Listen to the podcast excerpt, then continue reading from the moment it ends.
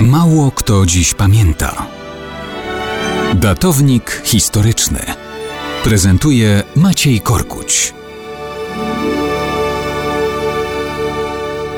Wczoraj opowiadałem Państwu o młodym powstańcu z 1863 roku Ludomirze Benedyktowiczu, któremu w potyczce z Rosjanami kozacka kula strzaskała lewą rękę, a zaraz potem kozak rannemu jednym cięciem obciął prawą dłoń. Walczącemu o życie Benedyktowiczowi amputowano więc całą lewą rękę i prawą powyżej nadgarstka. Cudem przeżył, choć szans mu nie dawano żadnych. Grób już miał zrobiony, aby go Rosjanie nie szukali. Kiedy po tygodniu sam oprzytomniał i zobaczył, że nie ma obu kończyn, był bliski załamania. Bliski, ale się nie poddał. Kiedy po roku okaleczony Benedyktowicz ukrywał się w Warszawie, spotkała się z nim Alina Straugutów-Korwin-Juszkiewiczowa, siostra rodzona dyktatora powstania Romualda Traugutta.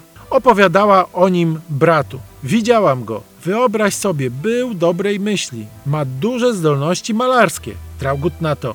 Przecież malować już nie będzie. Alina odrzekła. A właśnie, że będzie. Podobno jeden z profesorów obmyślił dla niego urządzenie. Będzie mógł utrzymywać ołówek albo pędzel. Na złość Moskalom będę malował, powiada.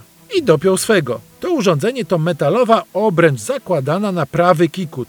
Benedyktowicz dokręcał ją zębami. Podobnie ustami dokręcał mosiężnym motylkiem dołączony malutki uchwyt, gdzie wkładał także ustami pędzel. Uczył się u Wojciecha Gersona. Poznał Adama Chmielowskiego, późniejszego brata Alberta.